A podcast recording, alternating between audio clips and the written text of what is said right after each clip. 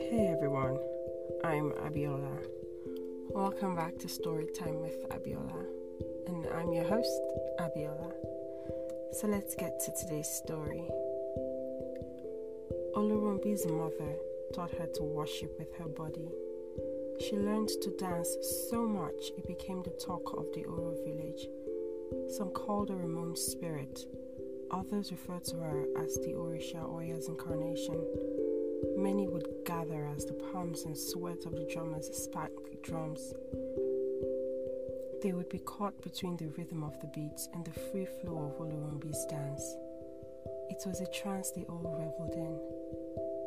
On the eve of her 18th birthday, Olurunbi's mother took her through the clear paths in the forest to the elevated riverbank where oak trees gathered. They gathered wood and lighted a small bonfire. "My child, you are special, and I have brought you here to bless you." "How, Mama?" Olurumbi said. "I will show you, my child."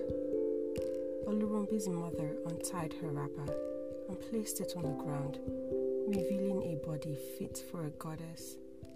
Her shape looked sculpted by God himself, and her skin glistened, perfectly catching the moonlight.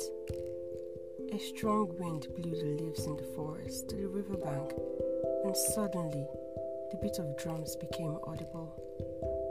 Olurumbi's mother started dancing, and as she danced, her skin became the color of gold.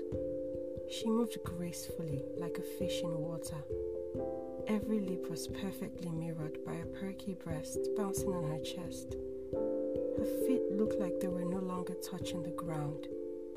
The pace of the drums quickened, and the awestruck eyes of Olurumbi widened. Her mother sped up her dance. She was levitating now. The wind whistled loudly, and the drums stopped abruptly. All the lights that now shimmered on her mother's body started to accumulate at one point, her hands. She floated back to the ground, holding a ball of light. Her hair fell gently on her shoulders as her legs touched the earth. "Stand, my child," she said. Olurumbi slowly, with one leg before the other, stood up and met her mother's gaze. "This is my fire, given to me by my mother, given to her by her own mother, as it is custom of us, the daughters of Iyabo. I give you my fire." She stretched out her hands towards Olurumbi's chest, touching it with the tips of her fingers. The bright light became even brighter, glowing yellow, then red, until the light dissipated into nothingness. The oak trees seemed to sing a solemn song, and the wind, the eager messenger, carried it. Another Iyabo had come of age.